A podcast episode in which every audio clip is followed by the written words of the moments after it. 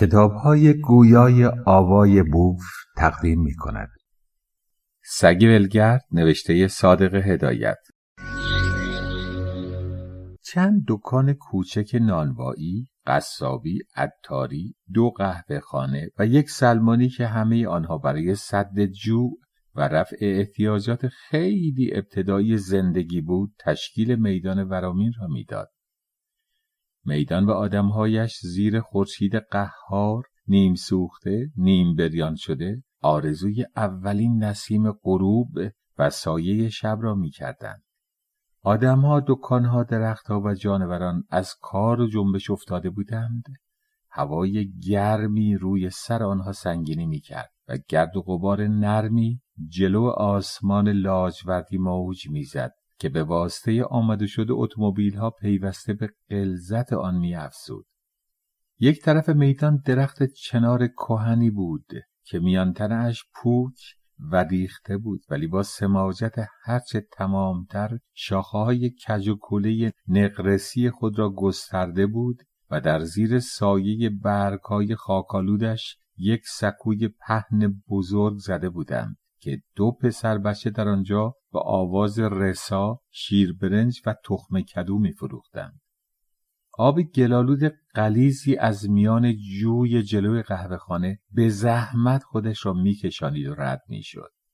تنها بنایی که جلب نظر می‌کرد برج معروف ورامین بود که نصف تنه استوانهای ترک ترک آن با سر مخروطی پیدا بود. گنجشکهایی که لای درز آجرهای ریخته آن لانه کرده بودند آنها هم از شدت گرما خاموش و چرت می‌زدند فقط صدای ناله سگی فاصله به فاصله سکوت را می شکست. این یک سگ اسکاتلندی بود که پوزه کاه دودی و به پاهایش خال سیاه داشت. مثل اینکه در لجنزار دویده و به او شتک زده بود. گوشهای بلبله دم براق موهای تابدار چرک داشت و دو چشم باهوش آدمی در پوزه پشمالود او می درخشید. در ته چشمهای او یک روح انسانی دیده می‌شد. در نیم شبی که زندگی او را فرا گرفته بود یک چیز بیپایان در چشمهایش موج می‌زد و پیامی با خود داشت که نمی‌شد آن را دریافت.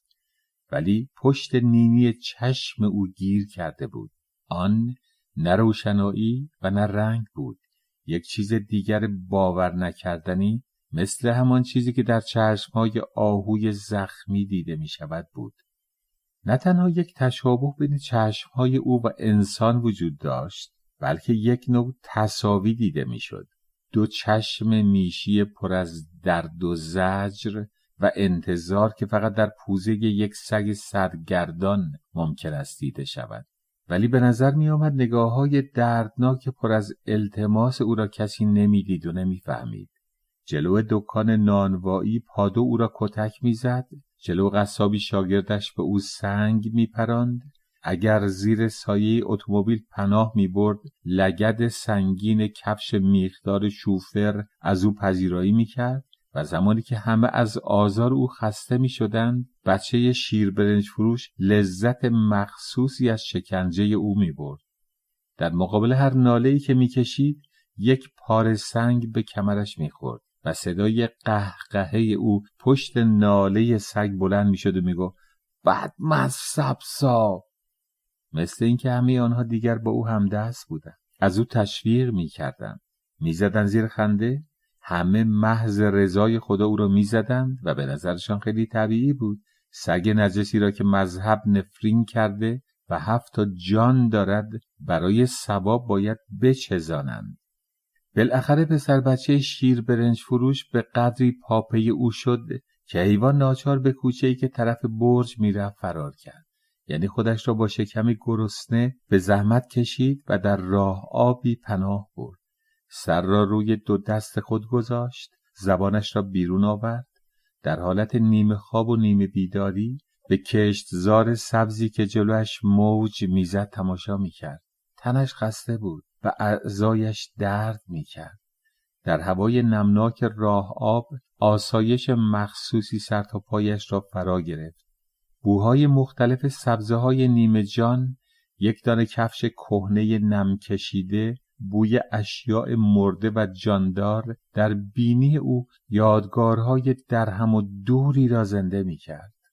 هر دفعه که به سبززار دقت می کرد میل غریزی او بیدار می شد و یادبودهای گذشته را در مغزش از سرنو جان می‌داد. ولی این دفعه به قدر این احساس قوی بود مثل اینکه صدایی بیخ گوشش او را وادار به جنبش و جست و خیز می کرد. میل مفرتی حس کرد که در این سبزه ها بدود و جست بزند. این حس موروسی او بود. چه همه اجداد او در اسکاتلند میان سبز آزادانه پرورش دیده بودند. اما تنش به قدری کوفته بود که اجازه کمترین حرکت را به او نمی‌داد. احساس دردناکی آمیخته با ضعف و ناتوانی به او دست داد. یک مشت احساسات فراموش شده، گم شده، همه به هیجان آمدند. پیشتر او قیود و احتیاجات گوناگون داشت.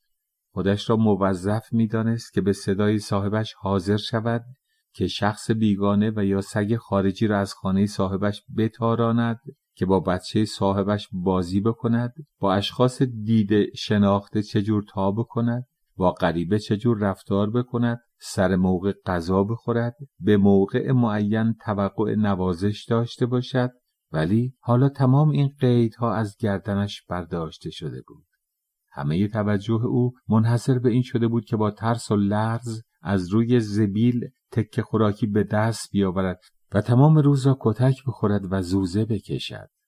این یگانه وسیله دفاعی او شده بود. سابق او با جرأت بیباک، تمیز و سرزنده ولی حالا ترسو و توسری خورد شده بود. هر صدایی که میشنید و یا چیزی نزدیک او تکان می‌خورد به خودش میلرزید. حتی از صدای خودش وحشت می‌کرد. اصلا او به کسافت و زبیل خو گرفته بود. تنش میخوارید. حوصله نداشت که کیکهایش را شکار بکند و یا خودش را بلیسد. او حس می‌کرد که جزو خاک روبه ها شده و یک چیزی در او مرده بود. خاموش شده بود. از وقتی که در این جهنم در رو افتاده بود دو زمستان میگذشت که یک شکم سیر غذا نخورده بود یک خواب راحت نکرده بود. شهوتش و احساساتش خفه شده بود. یک نفر پیدا نشده بود که دست نوازشی روی سر او بکشد. یک نفر توی چشمهای او نگاه نکرده بود. گرچه آدمهای اینجا ظاهرا شبیه صاحبش بودند ولی به نظر می آمد که احساسات و اخلاق و رفتار صاحبش با اینها زمین تا آسمان فرق داشت. مثل این بود آدمهایی که سابق با آنها محشور بود به دنیای او نزدیکتر بودند. دردها و احساسات او را بهتر میفهمیدند و از او حمایت می‌کردند در میان بوهایی که به مشامش می رسید بویی که بیش از همه او را گیج می کرد بوی شیر برنج جلو پسر بچه بود. این مایه سفید که آنقدر شبیه شیر مادرش بود و یادهای بچگی را در خاطرش مجسم می کرد. ناگهان یک حالت کرختی به او دست داد. به نظرش آمد. وقتی که بچه بود و از پستان مادرش آن مایع گرم مغذی را میمکید و زبان نرم و محکم او تنش را میلیسید و پاک می‌کرد. بوی تندی که در آغوش مادرش و در مجاورت برادرش استشمام می‌کرد. بوی تند و سنگین مادرش و شیر او در بینیش جان گرفت. همین که شیر مست می‌شد بدنش گرم و راحت می‌شد و گرمای سیالی در تمام رگ و پی او میدوید. سرش سنگین از پستان مادرش جدا می‌شد و یک خواب عمیق که لرزه های مکیفی به طول بدنش حس می‌کرد دنبال آن میآمد. چه لذتی بیش از این ممکن بود که دستهایش را بی اختیار به پستانهای مادرش فشار می‌داد. بدون زحمت و دوندگی شیر بیرون می آمد.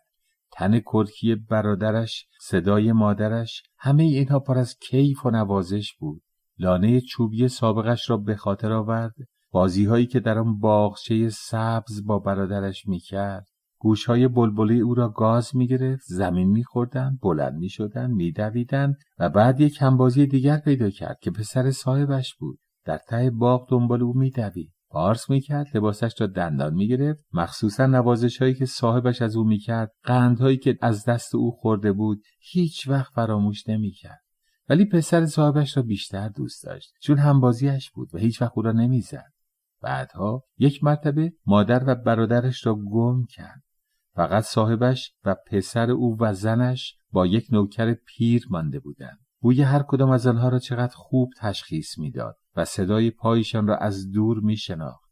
وقت شام و نهار دور میز جمع می شدم. صدای کارد و چنگال بلند می شد. او مواظب دور میز می و خوراکها را بو می کشید. و گاهی زن صاحبش با وجود مخالف شوهر خود یک لقمه مهر و محبت برایش می گرفت. بعد نوکر پیر می آمد او را صدا می زد. پات پات و خوراکش را در ظرف مخصوصی که کنار لانه چوبی او بود میریخت مز شدن پات باعث بدبختی او شد چون صاحبش نمیگذاشت که پات از خانه بیرون برود و دنبال سگهای ماده بیفتد از غذا یک روز پایی صاحبش با دو نفر دیگر که پات آنها را میشناخت و اغلب به خانهشان آمده بود در اتومبیل نشستند و پات را صدا زدند و در اتومبیل پهلوی خودشان نشاندند. پات چندین بار با صاحبش به توسط اتومبیل مسافرت کرده بود ولی در این روز او مست بود و شور و اضطراب مخصوصی داشت. بعد از چند ساعت راه در همین میدان پیاده شدند. صاحبش با اون دو نفر دیگر از همین کوچه کنار برج گذشتند. ولی اتفاقا بوی سگ مادهی آثار بوی مخصوص همجنسی که پات جستجو می‌کرد او را یک بار دیوانه کرد. به فاصله های مختلف بو کشید و بالاخره از راه آب باقی وارد باغ شد. نزدیک غروب دو مرتبه صدای صاحبش که می‌گفت پات پات به گوشش رسید. آیا حقیقتا صدای او بود و یا انعکاس صدای او در گوشش پیچیده بود؟ گرچه صدای صاحبش تاثیر غریبی در او می‌کرد زیرا همه تعهدات و وظایفی که خودش را نسبت به آنها مدیون می‌دانست یادآوری مینمود. ولی قوه مافوق قوای دنیای خارجی او را وادار کرده بود که با سگ ماده باشد. به طوری که حس کرد گوشش نسبت به صداهای دنیای خارجی سنگین و کند شده. احساسات شدیدی در او بیدار شده بود و بوی سگ ماده به قدری تند و قوی بود که سر او را به دوار انداخته بود. تمام عضلاتش تمام تن و حواسش از اطاعت او خارج شده بود به طوری که اختیار از دستش در رفته بود. ولی دیری نکشید که با چوب و دستویل به هوا رو آمدند و او را از راه آب بیرونش کردند پات گیج و منگ و خسته اما سبک و راحت. همین که به خودش آمد به جستجوی صاحبش رفت. در چندین پس کوچه بوی رقیقی از او مانده بود. همه را سرکشی کرد و به فاصله های معین از خودش نشانه گذاشت. تا خرابی بیرون آبادی رفت دوباره برگشت. چون پاد پی برد که صاحبش به میدان برگشته ولی از آنجا بوی ضعیف او داخل بوهای دیگر گم می‌شد. آیا صاحبش رفته بود و او را جا گذاشته بود؟ احساس اضطراب و وحشت گوارایی کرد. چطور پات می توانست بی صاحب بی خدایش زندگی بکند؟ چون صاحبش برای او حکم یک خدا را داشت. اما در این حال مطمئن بود که صاحبش به جستجوی او خواهد آمد. حراسناک در چندین جاده شروع به دویدن کرد. زحمت او بیهوده بود. بالاخره شب خسته و مانده به میدان برگشت. هیچ اثری از صاحبش نبود. چند دور دیگر در آبادی زد. عاقبت رفت دم راهابی که آنجا سگ ماده بود ولی جلو راهاب را سنگچین کرده بودند. باد با حرارت مخصوص زمین را با دستش کند که شاید بتواند داخل باغ شود ولی غیر ممکن بود. بعد از آنکه معیوز شد در همانجا مشغول چرت زدن شد. نصف شب پاد از صدای ناله خودش از خواب پرید. حراسان بلند شد در چندین کوچه پرسه زد دیوارها را بو کشید و مدتی ویلان و سرگردان در کوچه ها گشت. بالاخره گرسنگی شدیدی احساس کرد. به میدان که برگشت بوی خوراکی های جور به جور به مشامش رسید. بوی گوشت شب مانده بوی نان تازه و ماست همه آنها به هم مخلوط شده بود. ولی او در این حال اسم می کرد که مقصر است و وارد ملک دیگران شده. باید از این آدمهایی که شبیه صاحبش بودند گدایی بکند. و اگر رقیب دیگری پیدا نشود که او را بتاراند کم کم حق مالکیت اینجا را به دست بیاورد و شاید یکی از این موجوداتی که خوراکهایی در دست آنها بود از او نگهداری بکند. با احتیاط و ترس و لرز جلو دکان نانوایی که تازه باز شده بود و بوی تند خمیر پخته در هوا پراکنده شده بود یک نفر که نان زیر بغلش بود به او گفت بیا بیا. صدای او چقدر به گوشش غریب آمد. و یک تکه نان گرم جلو او انداخت. پاتم پس از اندکی تردید نان را خورد و دومش را برای او جنبانید. آن شخص نان را روی سکوی دکان گذاشت با ترس و احتیاط دستی روی سر پاد کشید. بعد با هر دو دستش قلاده او را باز کرد. چه احساس راحتی کرد. مثل اینکه همه مسئولیت ها قیدها و وظیفه ها را از گردن پاد برداشتند. ولی همین که دومش را تکان داد و نزدیک صاحب دکان رفت لگد محکمی به پهلویش خورد و ناله کنان دور شد. صاحب دکان رفت و به دقت دستش را لب جوی آب کرد. او هنوز قلاده خودش را که جلو دکان آویزان بود می شناخت. از آن روز به بعد پاد به جز لگد قلب سنگ و ضرب چماق چیز دیگری از این مردم آیدش نشده بود. مثل اینکه همه آنها دشمن خونی او بودند. و از شکنجه او کیف می بردند. حس می کرد وارد دنیای جدیدی شده که نه آنجا را از خودش می‌دانست و نه کسی به احساسات و عوالم او پی می برد. چند روز اول را به سختی گذرانید ولی بعد کم کم عادت کرد. به علاوه سر پیچ کوچه دست راست جایی را سراخ کرده بود که آشغال و زبیل در آنجا خالی می کردند و در میان زبیل بعضی تکای خوشمزه مثل استخوان، چربی، پوست، کل ماهی و خیلی خوراکی های دیگر که او نمی توانست تشخیص بدهد پیدا می شد. و بعد هم باقی روز را جلو قصابی و نانوایی میگذرانید چشمش به دست قصاب دوخته شده بود ولی بیش از تکه های لذیذ کتک می‌خورد و با زندگی جدید خودش سازش پیدا کرده بود از زندگی گذشته فقط یک مشت حالت مبهم و محو و بعضی بوها برایش باقی مانده بود و هر وقت به او خیلی سخت میگذشت در این بهشت گم شده خود یک نوع تسلیت و راه فرار پیدا می‌کرد و به اختیار خاطرات آن زمان جلوش مجسم می‌شد. ولی چیزی که بیش از همه پات را شکنجه می‌داد احتیاج او به نوازش بود. او مثل بچه بود که همش تو سری خورده و فوش شنیده اما احساسات رقیقش هنوز خاموش نشده. مخصوصا با این زندگی جدید پر از درد و زجر بیش از پیش احتیاج به نوازش داشت.